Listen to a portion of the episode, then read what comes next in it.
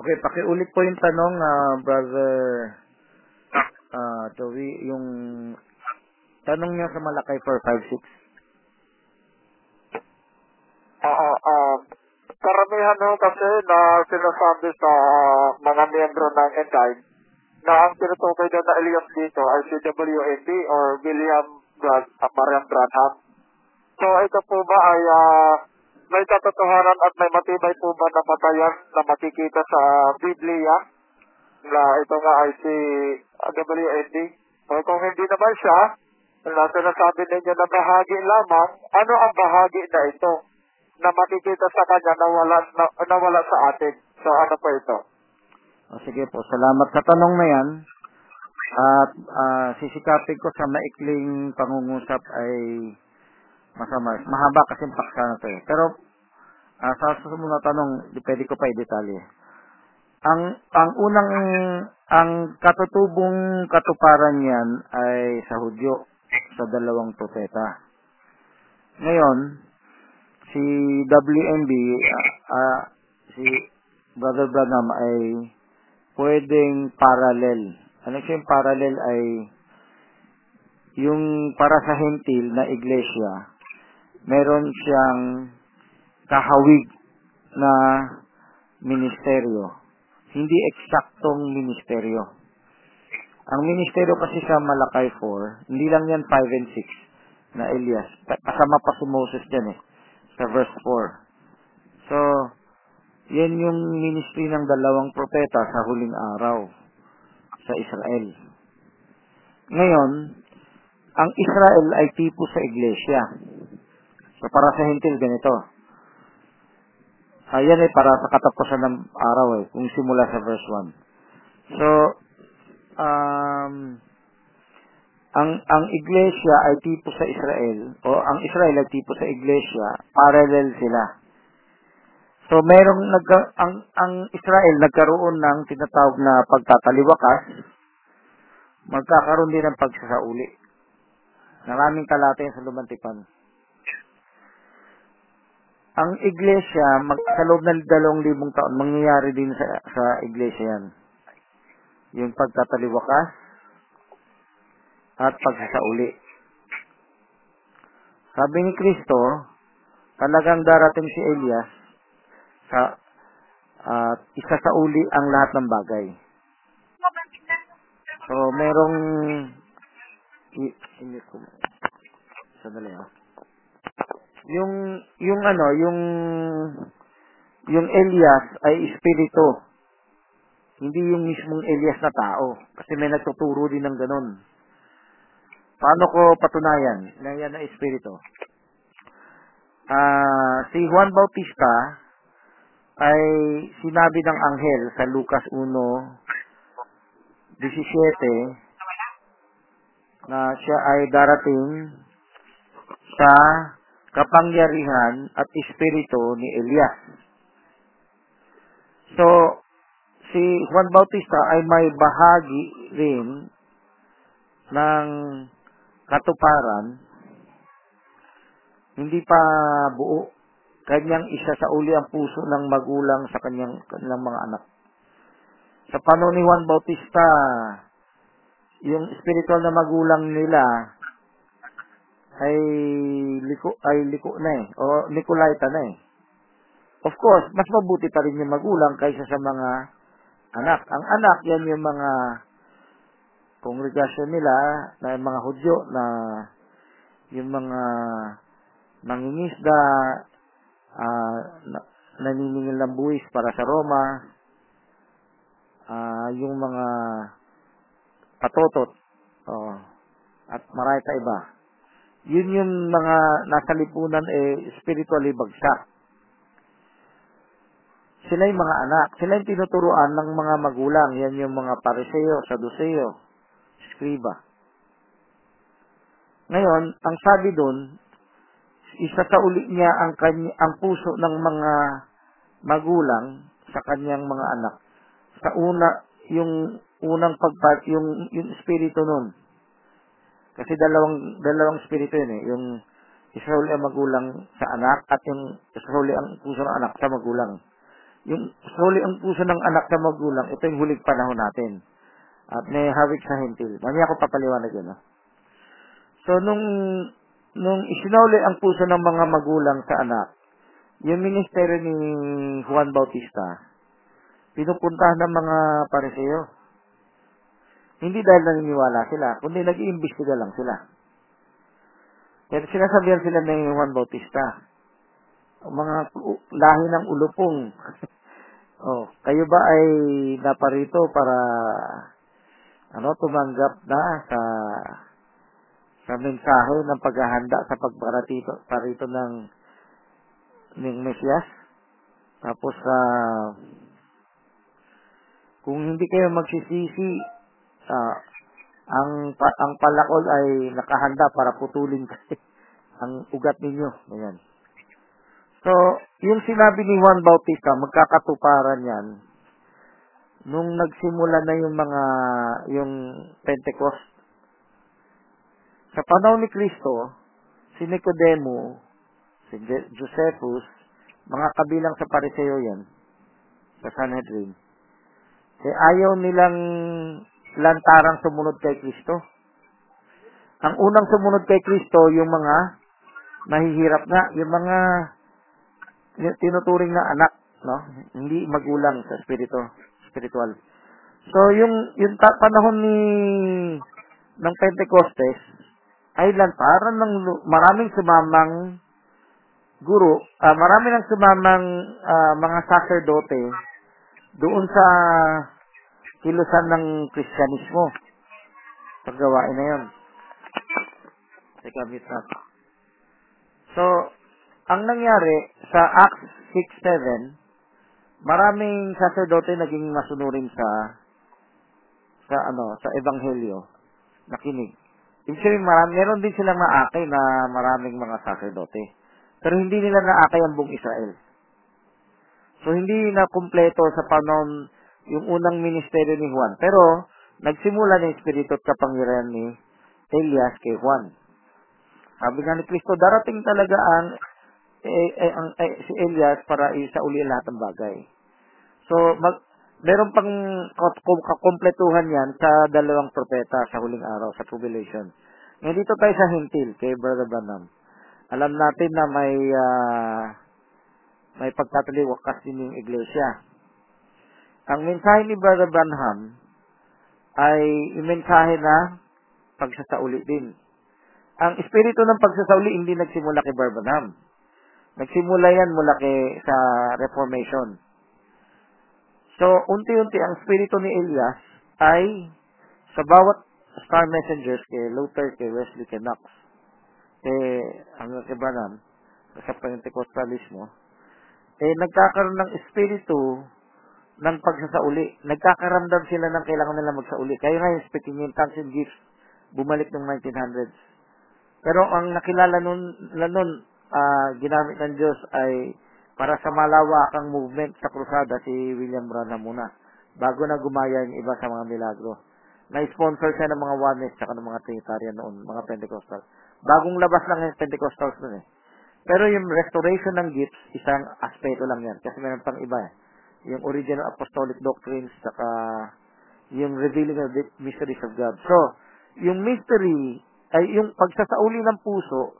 Dito sa ikalawang bahagi, Malachi four five. At kanyang isasauli ang puso ng mga anak sa kanilang mga magulang. Yung anak sa panahon natin ngayon, sa hintil, sa hintil na iglesia, tayo. Yung ating mga magulang, yung mga apostolic fathers. Yung original apostolic fathers na kung saan, eh, originally, eh, tayo ay, uh, hindi, originally ang iglesia ay natatag, eh, nalihis ang iglesia doon, nalayo. Kaya, Uh, siya yung siguro sa panghuling banat ng ng huling birada ng spirito ni Elias para sa mga para sa hentil na iglesia. Eh siya kasi yung pangmalawakang krusada eh. Um na natupad, no? Gina uh, tala, milagro ang ginamit muna, no? Kaya naagkuha ang atensyon ng mga tao. Siguro sa susunod na siglo, yung mga Hudyo na magkakaroon ng milagro, pero sumpa na sa lupa. So sa kanya, sa kanya, sa himpilang natupad na yung panghuling malawakang pagsasauli. Ang pagsasauli yung puso. Kasi sabi ko nga, uh, pagkaberean kailangan eh. Ang turo ng propeta, bumalik tayo sa Biblia, bumalik tayo sa panahon ng mga apostoles. Lumabas tayo sa mga denominasyon, lumabas tayo sa mga aral ng tao. Uh, um, ano po ba yung, ano, yung matibay na basihan or ebidensya mula sa Biblia na sa panahon natin ngayon, iyan ay uh, nagkaroon ng bahagi sa W N D ng Espiritu ni Elias? Ano po yung palatandaan doon? Una, una, di ba, alam natin yung gifts of the Spirit, di ba? Yung gifts of the Spirit, I will pour out my Spirit in the last days. Naganap yan sa Pentecost, magaganap din yan sa huling araw. Naganap para sa hintil na iglesia sa nineteen hundreds. Mangyari din yan sa Israel sa two, sa two revelation period, sa two prophets. Ngayon, itong nineteen hundreds, siyempre nagsisimula pa lang ang Pentecostalismo. Pag-abot ng mga nineteen thirties or forties, si William Branham na yung nakilala. Hindi siya Pentecostal pa nun, Baptist lang yun. Pero lahat ng pinanalangin niya gumagaling. Tapos, kahit na Trinitarian Baptist siya, sponsor siya ng mga Oneness. Nung na-sponsor siya ng mga Oneness, puro siya invitation, puro ano, lumawak na lumawak, lumaki na lumaki ang krusada. Uh, kung noong panahon sikat si uh, Billy Graham, pang-Baptist, si William Branham sikat sa mga Pentecostals. Noon na noon. So, uh, mula sa kanya, di na-focus na yung attention ng malawakang krusada uh, simula sa kanya. Nung sumikat na yung ibang mga uh, ano, mga miracle workers, Oral Roberts, T L Osborne, at iba-iba pa, na, hindi na hindi hindi na siya na-sponsor masyado sa mga krusada. Na-invita pa rin siya, pero hindi na kasing lawak nung dati. Pero ang nangyari, may mga taong gusto uh, gusto makinig sa mga tapes niya, sa mga mensahe niya.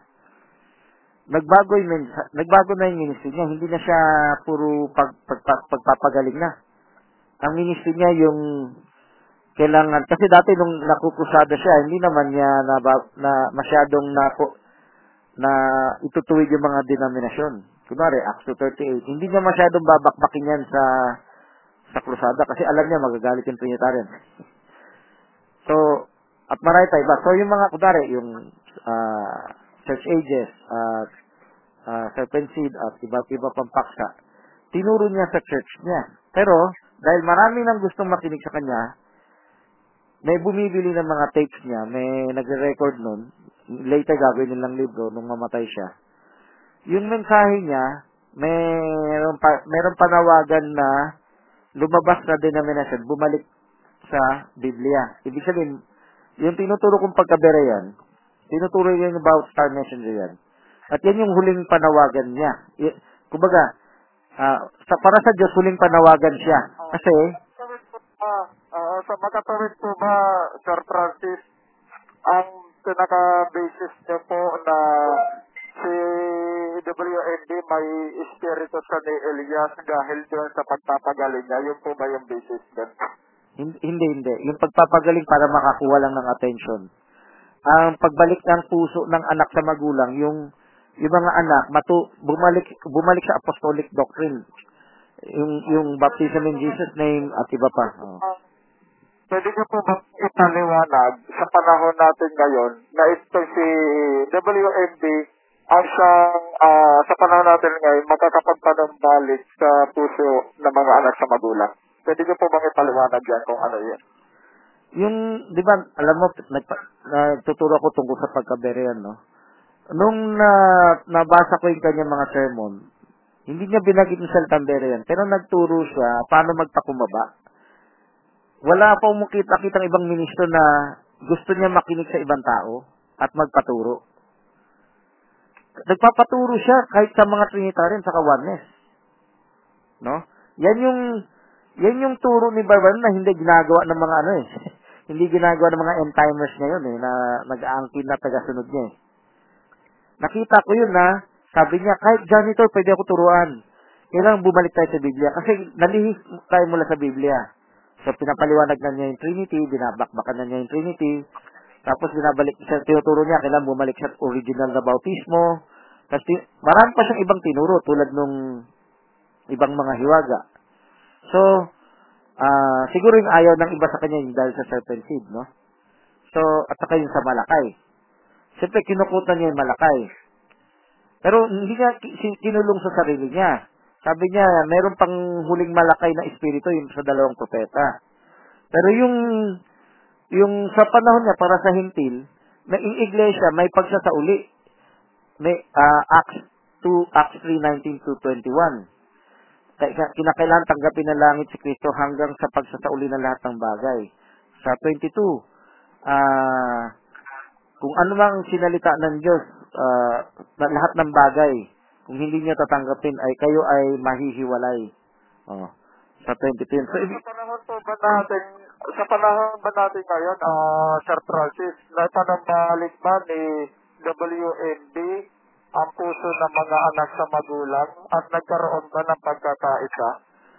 Hindi, yan yung piling nobya ni Kristo. Hindi yan lahat. Kasi, karamihan, parang denominasyon din ang tingin sa kanya. Yung parang, yung end time na nakikita mo ngayon, karamihan, hindi sila mar- marunong maging Berean eh. So, hindi nila nabasa yung part, yung turo ni Bar. Kung nabasa man nila, hindi nila natutupad ng kumpleto. Pero naniniwala ako, meron sa buong mundo, meron ganyan. Yung espiritu ng Diyos yun eh. Yung espiritu ng Diyos, hihipo sa mga tao na makakarinig sa mensahe, makukuha nila yung espiritu na yan, yung puso na yan. So, may, by, by, uh, by bukang bibig, sasabihin ng mga end time na babalik sila sa original apostolic doctrine. Pero yung pagka-Berean ang hindi pa nila nakuha. Ang alam nila, ang alam lang nila, o oh, tama yung Godhead namin, tama yung baptism namin, naniwala kami sa propeta, tapos na. Ano, yun na yung, ano, yung uh, sinasabi ko sa kanila, kasi uh, ay dinidiin ng mga end time na ang Malachi, kinutukoy dyan na Elias, is si, ano, si W N B sa panahon natin ngayon. So, ngayon, uh, sinasabi ko sa kanila, kung naipatambalik ka ang puso ng mga anak sa magulang, eh bakit kung ang mga end-time hindi nagkakasundo pagdating sa aral? Kung kamantala, pareho na pagkakasundo na may isang propeta, tapos uh, may isang panunoon. Pero pagdating sa ibang kapahayagan, hindi nagkakasundo-sundo. So wala pa rin, wala pa rin ho doon, hindi nakikita yung uh, sign na pinakita ng original na Elias sa panahon doon po. Kasi di ba, yun yung dream traffic eh. Oo. So ganito po, ang naniniwala ako sa buong mundo, hindi lang na masyadong kilala, hindi kasi ganun karami. May na, may may pusong na ibalik. Yung po, yung po, may pusong pagka-Berean sa ibang mga end time na hindi ko kilala. Kasi, syempre, majority ng end time, eh, sinusuka ako. Dahil hindi nga nila abot tong pagka-Berean. Galit, galit din sila dito sa pagka-Berean eh. Hindi rin nila matanggap na yung puso na sinasauli pagka-Berean. Ang alam nilang sinasauli, yung doktrina, yung mali ang Trinity, dapat uh, uh, oneness of God, tapos chapter thirty-eight. O, hawig sa mga Pentecost na doctrinal yung alam nilang sauli. Dito sa akin, hindi do, hindi lang hindi mismo doctrinal. Ang doctrinal, saka na lang maapektuhan yan kung naging Berean ka. Kung naging Berean ka, lahat ng mga ipapahayag ng Diyos, hindi lang yung mga mga ilang, ilang mga ano basic. Lahat ng ipapahayag ng Diyos, matatanggap mo. Kasi pag hindi ang puso mo hindi handa, tulad sabi ni, ni, ni Juan, hinahanda niya yung puso ng mga tao sa pagdating ng ng Panginoon. Yung yung yung paghahanda ng pu, yung pag yung yung klase ng puso na, na ipagsasauli, yan ang hindi mas, nakuha ng majority. Pero naniniwala ko may minority nakakuha niyan. Yung minority niyan kalat yan sa buong mundo. So dito sa loob ng end time movement, meron dito mga Berean na hindi to basta-basta nangahatol, marunong tumakinig at open-minded sila. Naranasan ko sa broadcast ko may mga ano eh, may mga end time believers din na hindi ako hindi hindi ako hinahatulan o bumabatay sa bulong ng ibang tao, ma, uh, mahahataw agad sa akin, ayaw, o kaya dahil ay, dahil kaya malaki yung ministry nila, ayaw nila makinig sa akin. So meron, minsan may nakikita ko, nakikinig din, no? Kahit malaki, yung iba, maliliit, talaga maliliit talaga yung May puso na mapagpakumbaba na willing lumakad sa dagdag na liwanag. Uh-huh. Pwede po ba ako mag-premise tapos bago magtanong? Sige, sige, sige. Oo, kahit konting ano lang, yung saan pagpapahayag. Sige. Um, so based sa akin, ang, ang uh, tinutukoy po dyan na, ano, na, na Elias, ito po yung, ano, yung tinatawag na, ano, na major prophet no, sa, sa, sa Lumang Tipan. Ito ay isang major prophet. Na ibig sabihin ng, ano, ibig sabihin ng, ng salitang Elias, my God is Jehovah. Opo, so, opo. Yun po yung ano nun. Oo, Elias. Kung okay. Tawagin, Elias, okay. Elias. Okay. So, uh, napakaraming talata din from uh, New Testament na mababasa natin about sa Elias. Pero yun din sa sinasabi na ipapanambalik niya ang espiritu na mamagula sa, uh, ang puso ng mga anak sa magulang o magulang sa anak. Okay. Ito po ay nakita kay Juan Bautista. Uh, sa ano, kumbaga, uh, pinangunahan sa espiritu ni Elias si John the Baptist. Kaya sabi ni John the Baptist, tuwirin ninyo ang daraanan ng Panginoon. Sabi at nagsabi na, na hindi ako karapat dapat sa dumarating sa akin, ni pagdala man lang ng uh, kanayang sandalyas kapag kasi makapangyarihan kayo sa akin. At sinabi din niya, ang uh, dumarating sa akin likuran siya magbabautismo sa inyo sa apoy at sa espiritu. So, di, naipanambalik na po sa panahon ni John the Baptist ang puso ng mga anak sa magulang sa pamamagitan ng kanyang uh, pag-i-ebanghelyo uh, kay Kristo, sa pamamagitan ng pagpapakilala din ng mga alagad kay Kristo. Ngayon, uh, yung, yung sinasabi niya po na espiritu o yung ano, yung Elias, espiritu yan sa panahon natin ngayon. Ang bawat isang po sa atin, yung, yung pinunod na talata, napuspusan po ng banal na espiritu. Siyempre, hindi naman po lahat, hindi yung sumatampalataya lamang. Yung tinutawag niyo po na talata, ayon po yan sa hula ni Propeta Joel. Opo. Joel two twenty-eight. Ano? Tapos, naging kataparan sa Acts chapter two seventeen hanggang, hanggang eighteen. At nangyayari po yan sa panahon natin ngayon. Now, um, ito maiba ako sa, ano, sa akin tinatanong about kay W N D din. Kilala ang nagbautismo kay W N D. At alam niyo po ba ang background ng tao na nagbautismo kay W N D? Kasi may history po dyan. Ano? Meron, okay, meron akong uh, audio dyan tungkol sa uh, yung uh, nagsasabi na mason siya. Pero sandali, meron akong gusto ipaliwanag dun sa binanggit ninyo. No? Yung kay Juan Bautista, pag binasa niya sa seventeen, hindi tinapos ng anghel yung pag-quote sa Malachi four, five, and six. Ang kinot ng anghel kalahati. Kanyang isasauli ang puso ng mga magulang sa kanilang anak. Yung puso ng mga magulang sa kanilang anak, putol na. Iba na yung sasabihin ng anghel. Hindi na ikukot ng anghel yung kalahating talata na ang puso ng mga anak sa kanilang mga magulang. So, sa panahon ni Juan Bautista, mauuna yung mga anak sa pananampalataya makatanggap sa katotohanan, na progresibong katotohanan, no? Kaysa sa mga Pariseo at Saduseo. Yung Pariseo at Saduseo, yan yung tulad ni Nicodemus, ni Josephus, kahit si Pablo, dating Pariseo. So, saka na lang sila hahabol, no? So, uh, hindi... yung mag, uh, anak puso ng anak sa kanilang magulang sa panahon ni Juan. Sa panahon natin ngayon yan. Kasi, yung iglesia ay nalihis na sa aral ng apostoles. Kaya, kaya ang, ang, ang kailangan puso ng iglesia, magkaroon silang puso ng, ng katulad sa magulang, na katulad yung ginawa sa taga Berea, na gumaga, sinusunod na yung kasulatan para paniwalaan. Katulad yung turo ni Pablo sa Berea at sinuri nila yung kasulatan kung totoo ba to, kaya nila natanggap ng Mesiyas. So, yung puso na yan, yan yung, yung pagkaberan, yan yung binabalik ngayon para ma- mabalik tayo sa original apostolic doctrine. At saka maihayag sa atin yung mga dag- mga hiwaga sa Book of Revelation para sa kasakdalan ng bride. Ngayon, uh, yun naman sa ano, yung naman sa pagkamason ni Brother Branham, meron na akong audio dyan, ay download nyo na lang. At ang pamagat ng audio, baka nakita mo, tanong tungkol sa kung mason ba ang propeta. Uh, nasagot ko na yan dun, Kasi ang haba nung tinanong sa akin ni Ferdinand Sustento. So, uh, um, y- yung, ang sabi ni Ferdinand Sustento, Pastor Ferdinand, na si Roy Davis, yung nagbautismo sa kanya, ay Mason daw, o Ku Klux Klan, ganyan-ganyan. Pero pinaliwanag ko na dyan.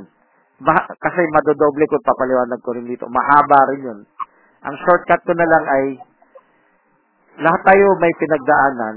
Kung tayo sumusunod sa liwanag, kung tayo sumusunod sa liwanag, hindi natin, hindi tayo ma- ma- maiiwan doon sa mga bahagya, whether Mason o denominasyon. Pina- pareho na lang yun. Oo. Oo. Paliwanag nyo na lang po ng pinagamaitsi. Ah, may katotohanan ba na ang nag-bautismo kay W N D is uh, Trinitarian? Um, uh, hindi ako masyadong maalam dun sa detalye. Ngayon, ang sinabi ko na lang kay Pastor Ferdinand, posibleng dati siyang Mason o later maging Mason o later magkakaroon ng maling gagawin sa buhay. Ang sabi ko kay Pastor Ferdinand, ah, uh, hindi hindi tayo nakatali doon sa physical na ano na dati nating guro, yung dati kong guro sa dating Oneness U P C nung naging end time, nalihis naman eh, nagpunta sa extreme na end time eh. See? So hindi porke dati nating nagpatong ng kamay, nagbautismo o naging guro natin eh ganun tayo, kasi ang ang tunay na Berea naglalakad sa liwanag. Kahit yung pinagdaanan natin denominasyon, pareho rin yan sa mga Mason. Yung mga Mason, sinaga po ito, ah, Bro Francis, at, ah, ang pang makitigit, meron lang ako gustong ginawin. Ah, sige, sige. Kasi, di ba sabi ng Malachi, ah, ipapadala sila para i-restore ang lahat ng bagay. Tama po ba? Opo, opo. Well, actually, tama si Bro Apostolic na naganap ng kasulatan na yun sa panahon ni Juan Bautista. Babasahin ko sa inyo yung talata. Ito yung time na ang Panginoon na isa. Kasi yung transfiguration, yung nagpakita po niya at si Moses sa Panginoon, kasama niya ang mga alagad. Opo. Kaya yung pagbabasa na sa bundok, sabi ng Panginoon ito, habang sila ay nagsisimbaba mula sa bundok, inuutos sa kanila ni Jesus na nagsasabi, huwag ninyong sabihin kanino mang tao ang pangitain hanggang sa ang anak ng tao ay ibangon sa mga patay. Kaya sabi ng mga disipulo, tinanong siya ng kanyang mga alagad na nagsasabi, bakit nga sinasabi ng mga eskriba na kinakailangan pumarito muna si Elias?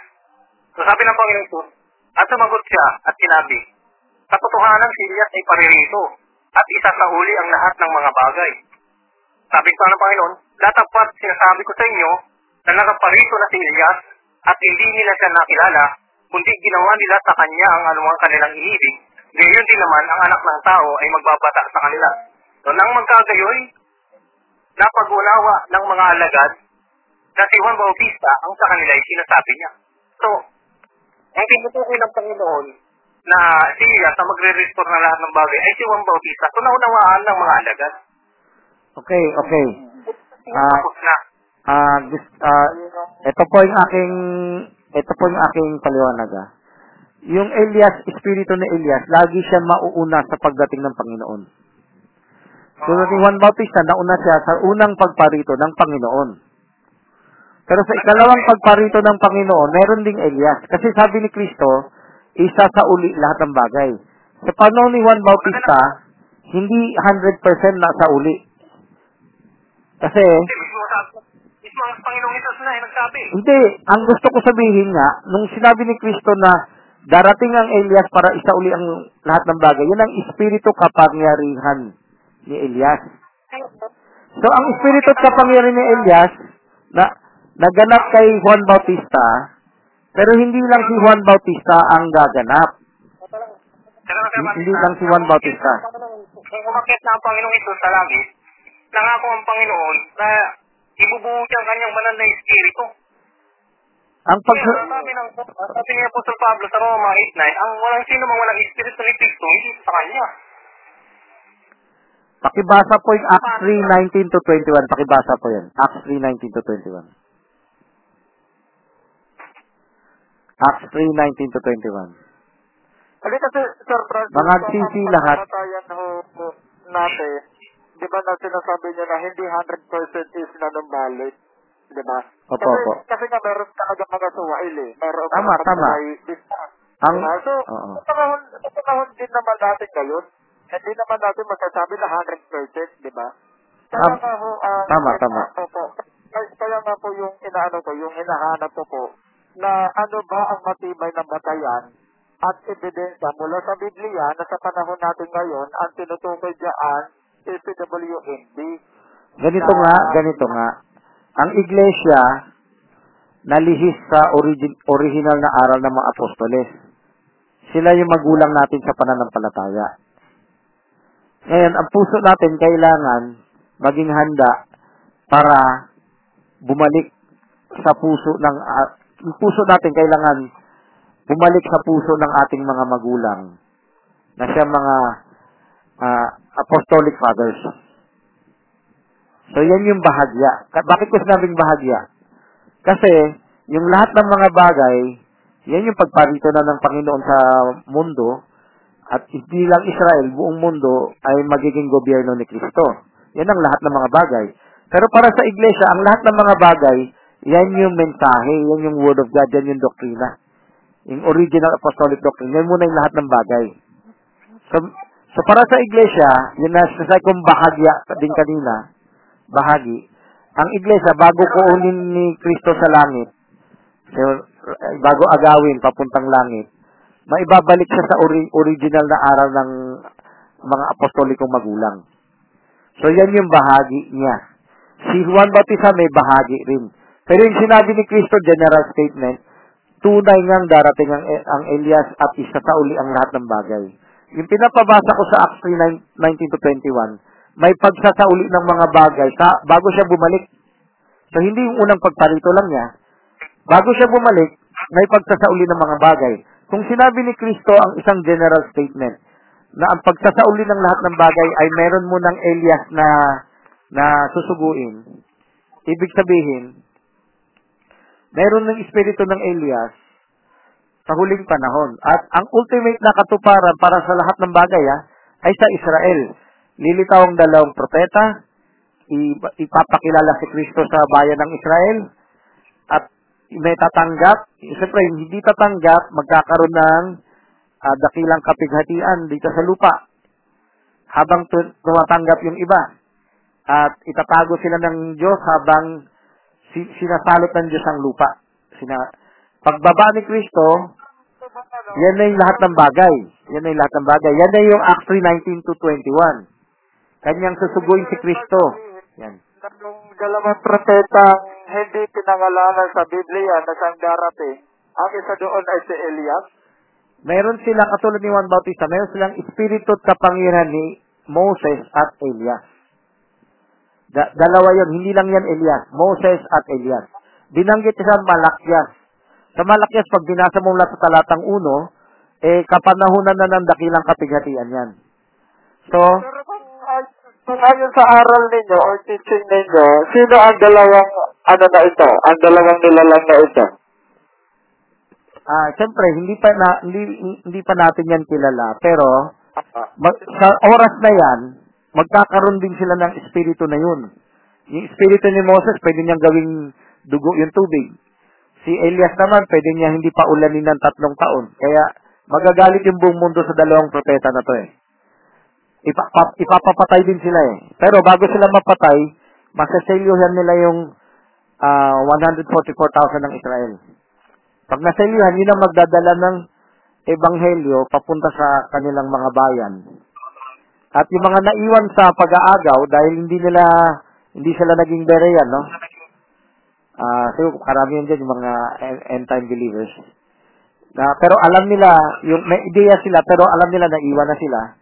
Magsisisi sila at doon pa lang sila makaka, uh, yung puso magiging Berean. Kasabay na lang nila yung mga Hudyo, Israelita na tatanggap sa Ebanghelyo. Okay, so, nagkakot ako ako dun sa pinakatanong ko kanina uh, before kay, ano, kay Ferdinand. Ang pinagtatanong ko kasi doon, ang pinaka-point ng tanong ko, kaya na-open ko yung aba sa nag-baptize kay, ano, kay W N D na isang Freemason. Hindi ba dapat ang nagbabautismo sa isang tao ay puspos ng banal na espiritu? At alam naman po natin ang isang uh, Freemason, di ba? Yung, ano, yung kanilang mga ginagawa na hindi ito uh, ayon sa kalooban ng Panginoon. So, paano po natin ma- masasabi na ang isang tao ay napuspos ng banal na espiritu, gayong ang nagbautismo sa kanya ay walang banal na espiritu? Paano po yun? Yung narinig kong itong puspos sa Espiritu Santo, katulad ng aking pastor, no, na nagkamali na sa aral at uh, naging extreme.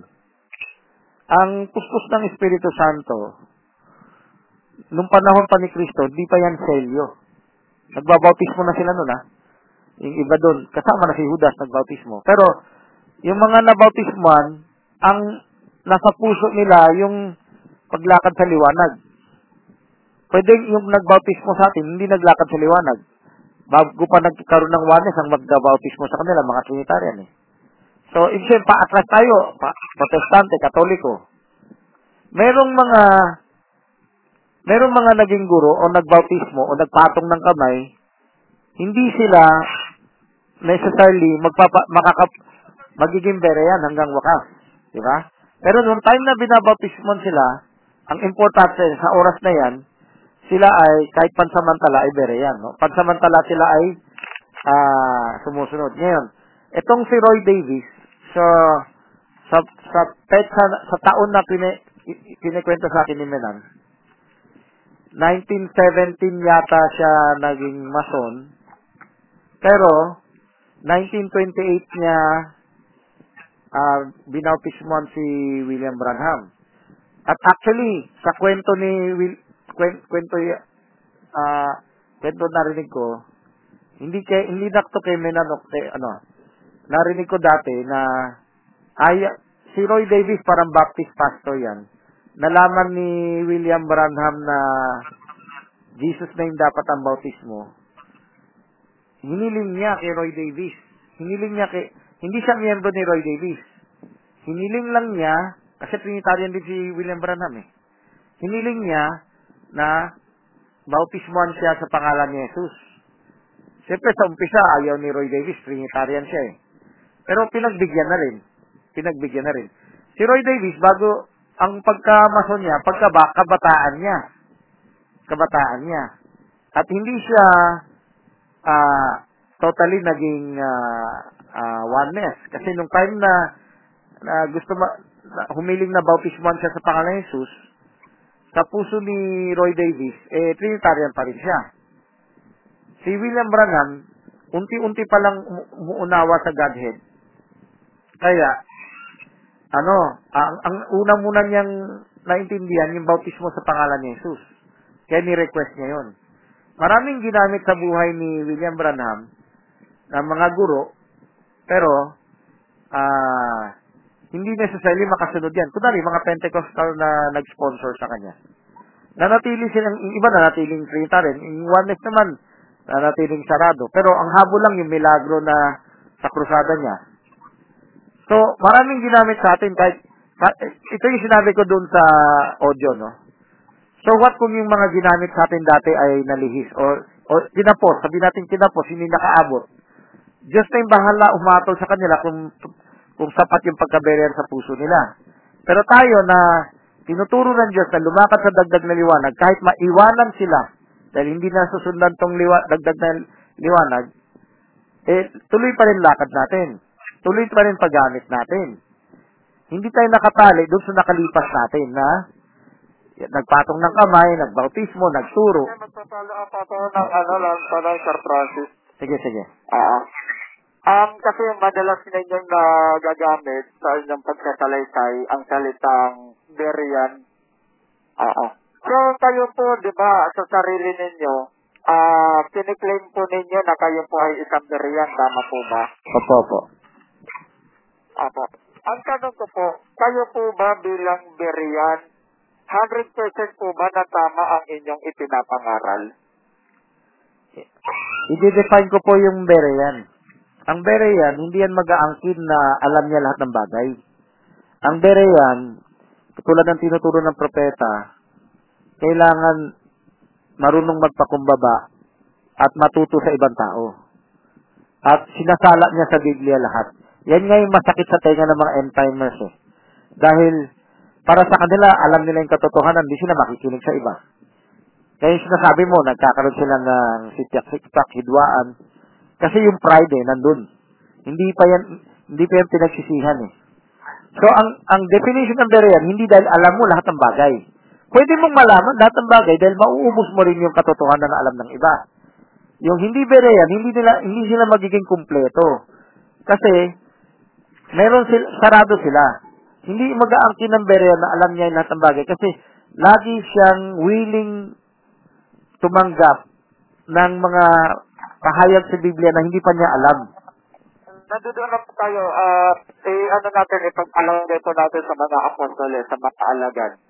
Uh, ano sila, uh, Berean sila, no? Open sila, pero uh, sila din po mismo nagsabi na, ayun nga, ulitin ko, no? Kahit mat-anghel uh, na mula sa langit mo, mamasalin pa ang mangaral na iba sabihin na pangaral namin, ay matakwil. So, ibig sabihin, kung nakita natin na iba ang ipinapangaral ng taong ito at atin pong itatakwil, siyempre, uh, iniingatan natin ang ating pananampalataya na huwag tayong ma-deceive, no? So, ibig sabihin po ba nun na hindi tayo nagiging Berean dahil hindi natin sila pinakikinggan? Dahil alam naman natin na ang kanilang pagpapahayag ay taliwas sa Biblia at sinasabi ng Biblia. Ang Berean, hindi yan subo na subo ng kahit ano. Sinasala niya. Ibig sabihin, kung ano yung tama, ano yung biblical, susundin. Kung hindi biblical, talungat sa Biblia, hindi susundin. So, yung sinabi sa Galatia, yung Diyos ang magtatakwil. Ang sinabi ni Pablo, yung, yung katunggali niya, hindi iba eh. Hindi, ah, ah, ah, na ako'y nalulungkot dahil kayo ay madaling makuha sa ibang ebanghelyo, pero hindi iba. At into another gospel, which is not another. Yung kalaban ni Pablo, yung mga dating Hudyo na dating aral, dat, dati na nilang paniniwala eh. Ang, ang kalaban ni Pablo, hindi yung mga bagong kulto ngayon ha, in Mormonism o naman the, the W S D A. Ang kalaban ni Pablo, yung pinanggalingan niyang denominasyon. Yung pinanggalingan natin, kunwari, yung yung dating Hudyo na naging Kristiyano, pinipilit pa rin nila yung aral pa rin nila ng hentil ay kailangan patuli. Umabante si Pablo, ang pahayag ng Diyos hindi na kailangan patuli. Sino, nilalaso nila yung isip ng mga ano ni Pablo, nilalaso nila yung mga akay ni Pablo. Uy, lihis si Pablo, huwag kayo maniniwala dyan. Tatapusin ko lang, tatapusin lang. So, yung ibang ebanghelyo, pinipilit nila yung lumang pahayag, hindi sila makaabante. Ngayon, si Pablo, oh, sabili, sabili. Yung maraming nakasulat sa Biblia na ginagamit ng karamihan para pangsarado ng isip. Bilisan ko lang. So, maraming talata, tulad ng Galatia at iba pa, ang sabi ni Cristo, mangag-ingat. Yung mangag-ingat, kasama yung pagsusuri dyan. Mangag-ingat kayo sa sa sa libadura ng Saduseo at Pariseo. Uh, may dat, lalabas sa inyo mga lobo. Anong gagawin sa mga lobo? Di di patutunayan na lihis sila para sabi sa Revelation, no? Napatunayan niyo sila ng hindi bulaan, no? Oh. Kaya pinatunayan. Ngayon, yung itong kay Pablo, yung magtatakwil, yung Diyos, kunwari, hayaang matak, uh, let them be accursed. Hindi yung accursed them, hindi yung curse them. Sabi ni Pablo, let them be accursed. Whether na-discover na o hindi pa, susumpain sila ng Diyos. Ngayon, yung isa pang talata, Second Corinthians eleven to four. Sabi sa four, pag may darating sa inyong magtuturo ng ibang Jesus o ibang Ebanghelyo, yung tinutukoy ni Pablo, yung mga nakalipas niya nakalaban, no? Na sinisiraan siya. Mabuting pagtiisan niya sila. Ngayon, dito sa Second Corinthians eleven one, pagtiisan niyo ako ng kaunti sa aking kamangmangan. Bakit sinabi ni Pablo, pagtiisan niyo ako ng kaunti sa aking kamangmangan? Kasi nakumbinsi na yung kanyang mga akay na wag na siya pakinggan. Naninikulaitan nila yung akay ni Pablo. Kaya sabi ni Pablo, "Oko, kung turing niyo ako mali, pakinggan niyo muna ako, bigyan niyo ng chance." Hinihiling ni Pablo, bigyan siya ng chance na pagtiisan yung sasabihin niya para ipakita niya yung patas na ebidensya. Doon sabi niya sa verse four, eh nakinig na kayo doon sa ibang Jesus, ibang Ebanghelyo. Mabuti nga, pinagtiisan niya sila eh. Ay sabihin, mabuti nga, pinakinggan niya nga sila eh. Pagti- pakinggan niya naman ako. Pagtiisan niya naman ako. Pinagtiisan niya na sila, pagtiisan niya ako. So, tuloy pa rin ang pagkaberean sa tunay na anak ng Diyos. Ngayon, meron ding talata sa Biblia na umiwas. Yung gumagawa ng division. Uh, Romans sixteen seventeen. Tatakan nyo yung gumagawa ng alitan, no? Tatakan nyo yung nagta- gumagawa ng hidwaan. Yan ay pamemers na ganyan, bulong-bulong. Imbis na Berean, nalan... na... Ay, follow-up question po ako, ha? Oo. So, y- isa yan sa mga talata na talagang pinaiiwas. Pero, sino yung bago niya naiwasan, halata ng gum- gumugulo siya sa tao. Inikulaita niya yung mga tao. Nangyari sa aming gawaan yan, eh. Nung malaki kami, hindi malit na, naagaw na ng ibang end time yung karamihan ng mga tinuruan ko. Tapos doon sa ikalawang Juan, sabi, huwag niyong babatiin pag hindi nila dala yung Ebanghelyo ni Kristo. Ano ba yung Ebanghelyo ni Kristo? Kasama sa Ebanghelyo ni Kristo yung bumalik sa kasulatan na maging absolute. So, yung, yung hindi pinababati sa mga mahihina, mahi, tawagin natin mahihina, no? Diba, kailangan pa ng gatas. Yung ano, yung hindi dalang Ebanghelyo, hindi sila patas. Gusto lang nila inikulaita yung mga tao. Yan, wag batiin.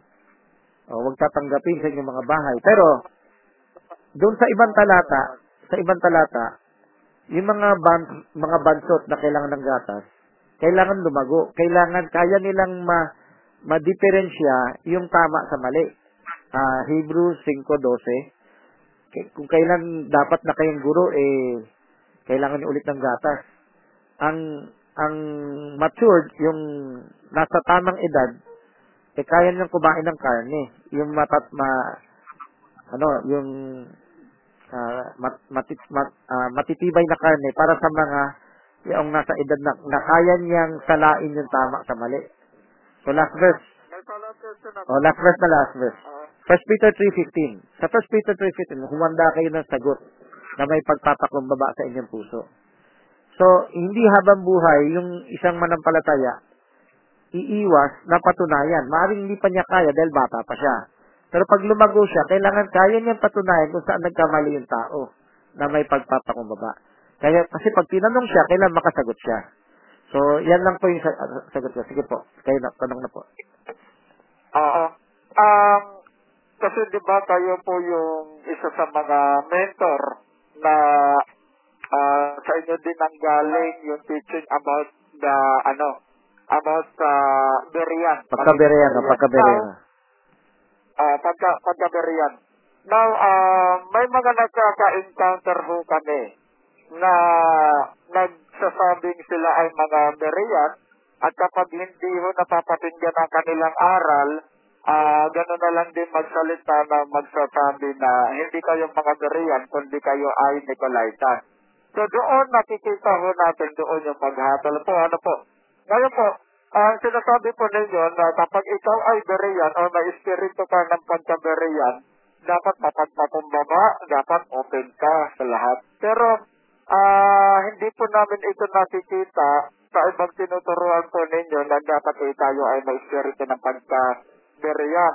At, na, at uh, sisita din po namin na kanila pong ini-insist na ang Antikristo ay ito po uh, matatagpuan po sa Roma, sa Catholic Church, at ito po ay um, ang Papa. At ang Iglesia po, ito po ay ang babaeng katutot.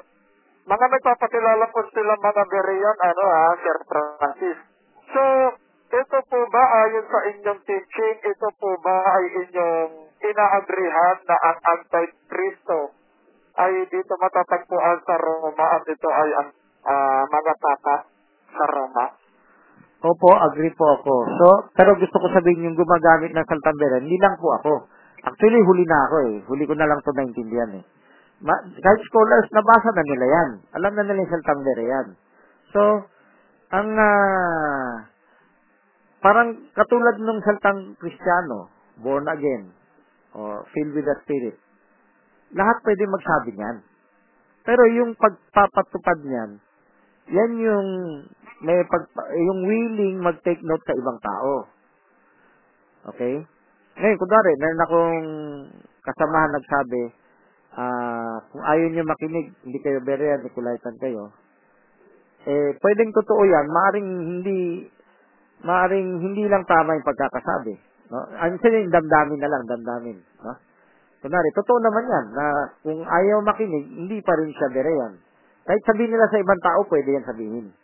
Pero, uh, sa sarili nila, pwede mo i-challenge kung talagang susundin nila yung aral ko. O sige, uh, pagpalitan tayo. Pakikinig daw sa'yo, pakikinggan din kita. Payag kayo. O yan. Yan ang pagsubok na kung totoong Berean sila. O kung sabi mo kami, hindi Berean, kayo Berean, willing ba kayo makinig sa ipapaliwanag namin? Alam mo na ba lahat ng papaliwanag namin? Mer- mer- mer- alam niyo na ba lahat ng ebidensya namin? Kung merong hindi niyo alam, willing ba kayo pakinggan? O, yan ang challenge. Yan ang challenge. So, ang, so pero yung maraming nagsasabi, buong mundo, mas marami pa sa tinuruan ko, naggumagamit na salitang Berean. Salitang Kristiyano rin, saka born again. Eh. O, yung sumusunod sila sa kautusan ng Diyos, mga ganyan, ganyan. So, ang kailangan na lang, yung patunay. Kahit hindi salitang Berean eh. Yung may end time na magsasabi na hindi kami sarado, biblical kami. Oh. So, na, nasa ano na yan, nasa, ano, naniniwala, sumusunod kami sa propeta. Oh. Susundin ba nila yung turo na magpakumbaba at makinig sa iba at mag-aralan? Oh. So, uh, yan lang sagot ko po. So, totoo, uh, naniniwala rin po ako na Antikristo yung, uh, pina, ano, yung, uh, syempre, katotohanan na alam na ng protestante yan eh. Ilang protestante. Okay. Ah, katulad nga po ng ano, katulad nga ho ng sinabi ko, papaano ho kung yung mga nag-claim na sila ho ay mga Berean, ngunit ang kanilang ipinapahayag ay taliwas din po sa sinasabi ng Biblia. Base po sa pag ano ko ha, pagkakaliksik ko po kasi po um katulad ng sinabi ko, meron meron ah, kayo bilang mentor at meron hong mga nakikipag-sharing din sa platform na nag nagki-claim na sila ay mga Berean, pero pinagbabasihan ko pina uh, pinagbabasihan ko ang aral niya at ang aral ng sinasabihan ng hindi Berean, pero mas nakikita ko ho na mas biblical ang teaching po ng sinasabihan ng hindi Berean. Okay, ito po yung kaya nga ang sinasabi ko, kapag ikaw ba Berean, one hundred percent ba na ang ipinapangaral mo, hindi ito patungkol sa ano ha, nalalaman mo ang lahat ng bagay, hindi yan patungkol doon. Patungkol ito sa uh, ano sa teaching, sa ano, uh, ipinapahayag mo. one hundred percent ba kapag ikaw Berean, tama na, ka, uh, tama na ang iyong uh, sinasabi dahil ikaw ay Berean? So, ka- so kanina nasabi ko to, ang pagka-Berean, hindi ibig sabihin alam mo na lahat ng bagay. Pwede kang magkamali. So, sino yung pwede maging Berean? Uh, mula Katoliko, Protestante, Pentecostal, Oneness, End Time. Lahat pwede maging Berean. Pero, may makikita kang katangian. Pag meron kang gustong ibahagi na hindi niya alam, makikinig yan. So, magkakaroon siya ng kauhawan sa katotohanan. At sisikapin niya patunayan sa salita ng Diyos kung totoo yan. So, may makikita ka na hindi siya magkukulong doon sa dati niyang unawa. Ito rin yung kumakalabang kay Pablo, no? Nagkukulong niya ng isip, eh. Hindi siya magkukulong ng isip ng iba at hindi niya ikukulong ng isip niya. Sisikapin niya, lumakad sa liwanag. So, merong mga Katoliko, lumalakad naging Protestante, may Protestante, lumalakad, na nag, uh, eventually naging Pentecostal, may mga Pentecostal, lumalakad naging Oneness, merong mga Oneness, lumalakad naging End Time. So, nakikita ng Diyos yung paglakad na yan, at doon siya aaring ganap. Ngayon, kung inabutan siya ng kamatayan na hindi niya narating yung dulo, na malalalim na pahayag, pwede pa rin siya iligtas ng Diyos. So, ito yung katangian na pwede mo makita. Pwede siya magkamali, pero, kung si, sasabihin mo, sa, i-challenge mo siya na Ah, kapatid, ah, alam mo na ba ito? Pwede ko ba ibahagi ito? Either, sasabihin niya, alam na niya, pa, pwede niya i-share pa yan sa'yo, or, eh, oh, hindi ko alam, hindi ko pa ka alam yan ah. Sige, makikinig ako. Yan ang kailangan maging, ano niya, maging katangian niya. So, hindi necessarily tama ang paliwanag niya lang sa lahat. Kailangan lang, pag mayroong bagay na na pinakita sa kanya na hindi niya alam, aaminin niya. Hindi ko abot yan. Sige nga, ako muna yung magpapaturo. Yan kailangan makita sa kanya. So, hindi... Ang, y- ang nakikita po kasi, oo, Sir Francis, mangarap ko lang kasi medyo ano na rin. Ang nakikita ko ho kasi, Sir Francis, yung sa ibang Berean ho kasi na nakikipag-sharing, sasabihin, sasabihin na um, mag-ano ka, maglatag ka para matuto naman ako. So, yun yung ano, yun yung kadalasan na ano no, na pambungad na sinasabi para matuto naman ako.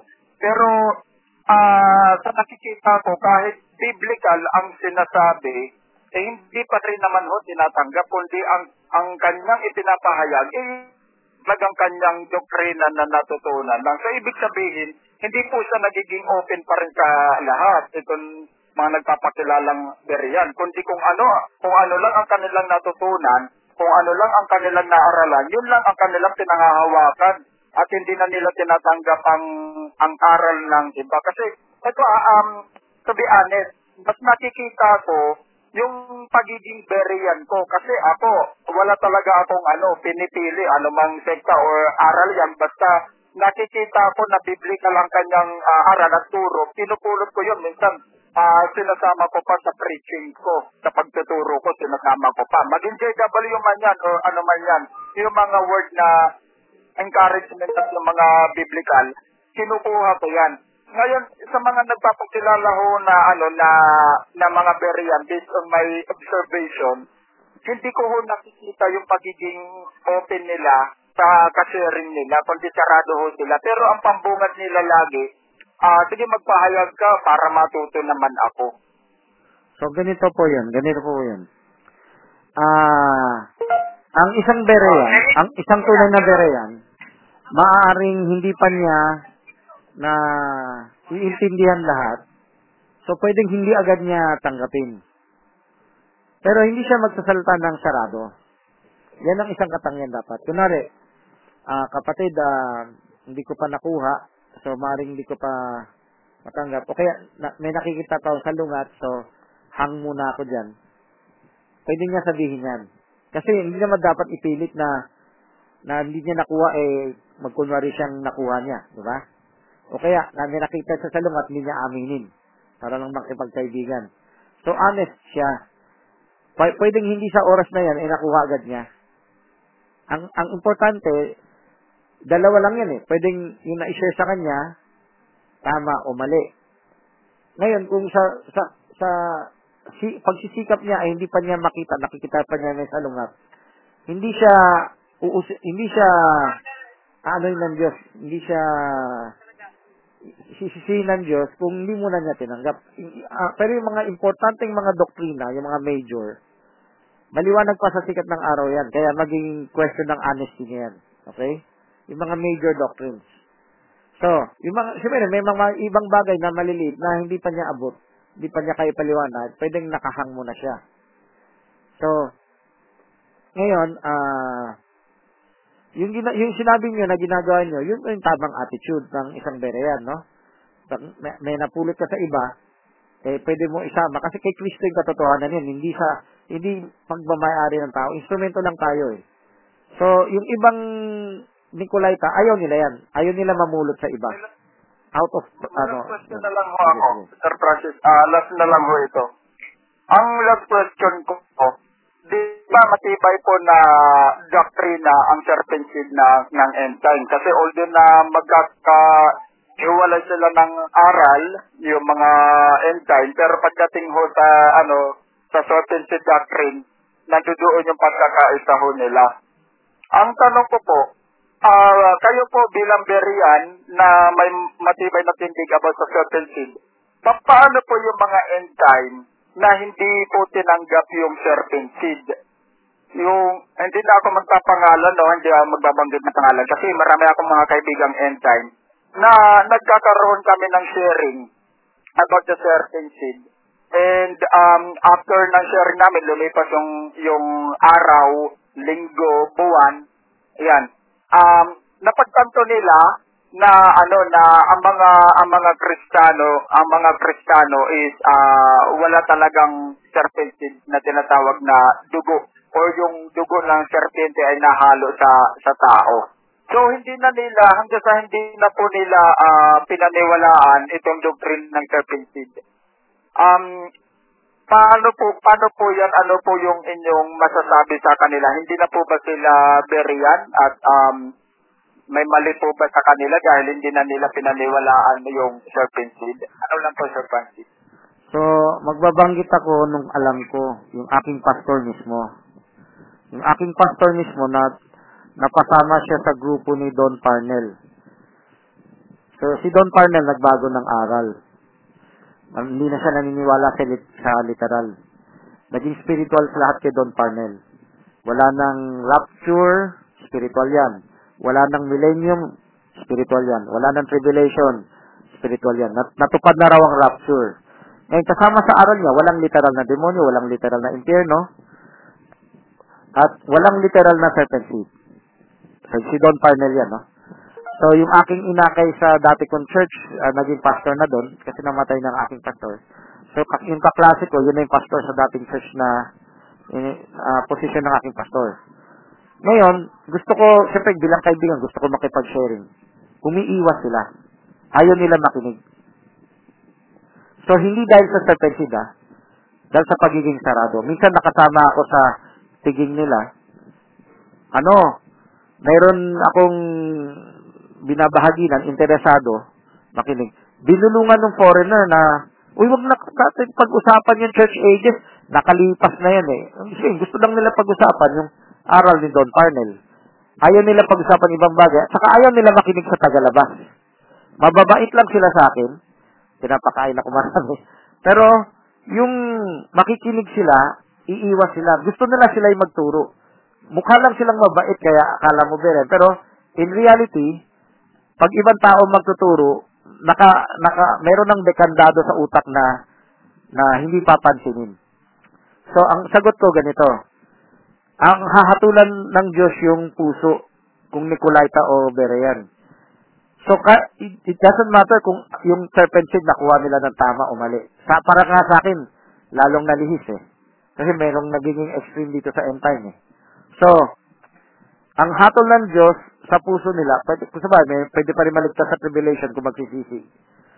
Uh, yung, hindi yung batayan ng pagkaalam sa serpent seed o hindi. Ang batayan, kung talagang uh, uh, totoong uh, na, nanatili sila sa Berean na pagsisisi sa kamangmangan o na Nikolaita pa sila. Sabi na Nikolaita, hindi na sila Berean, hindi na sila open makinig.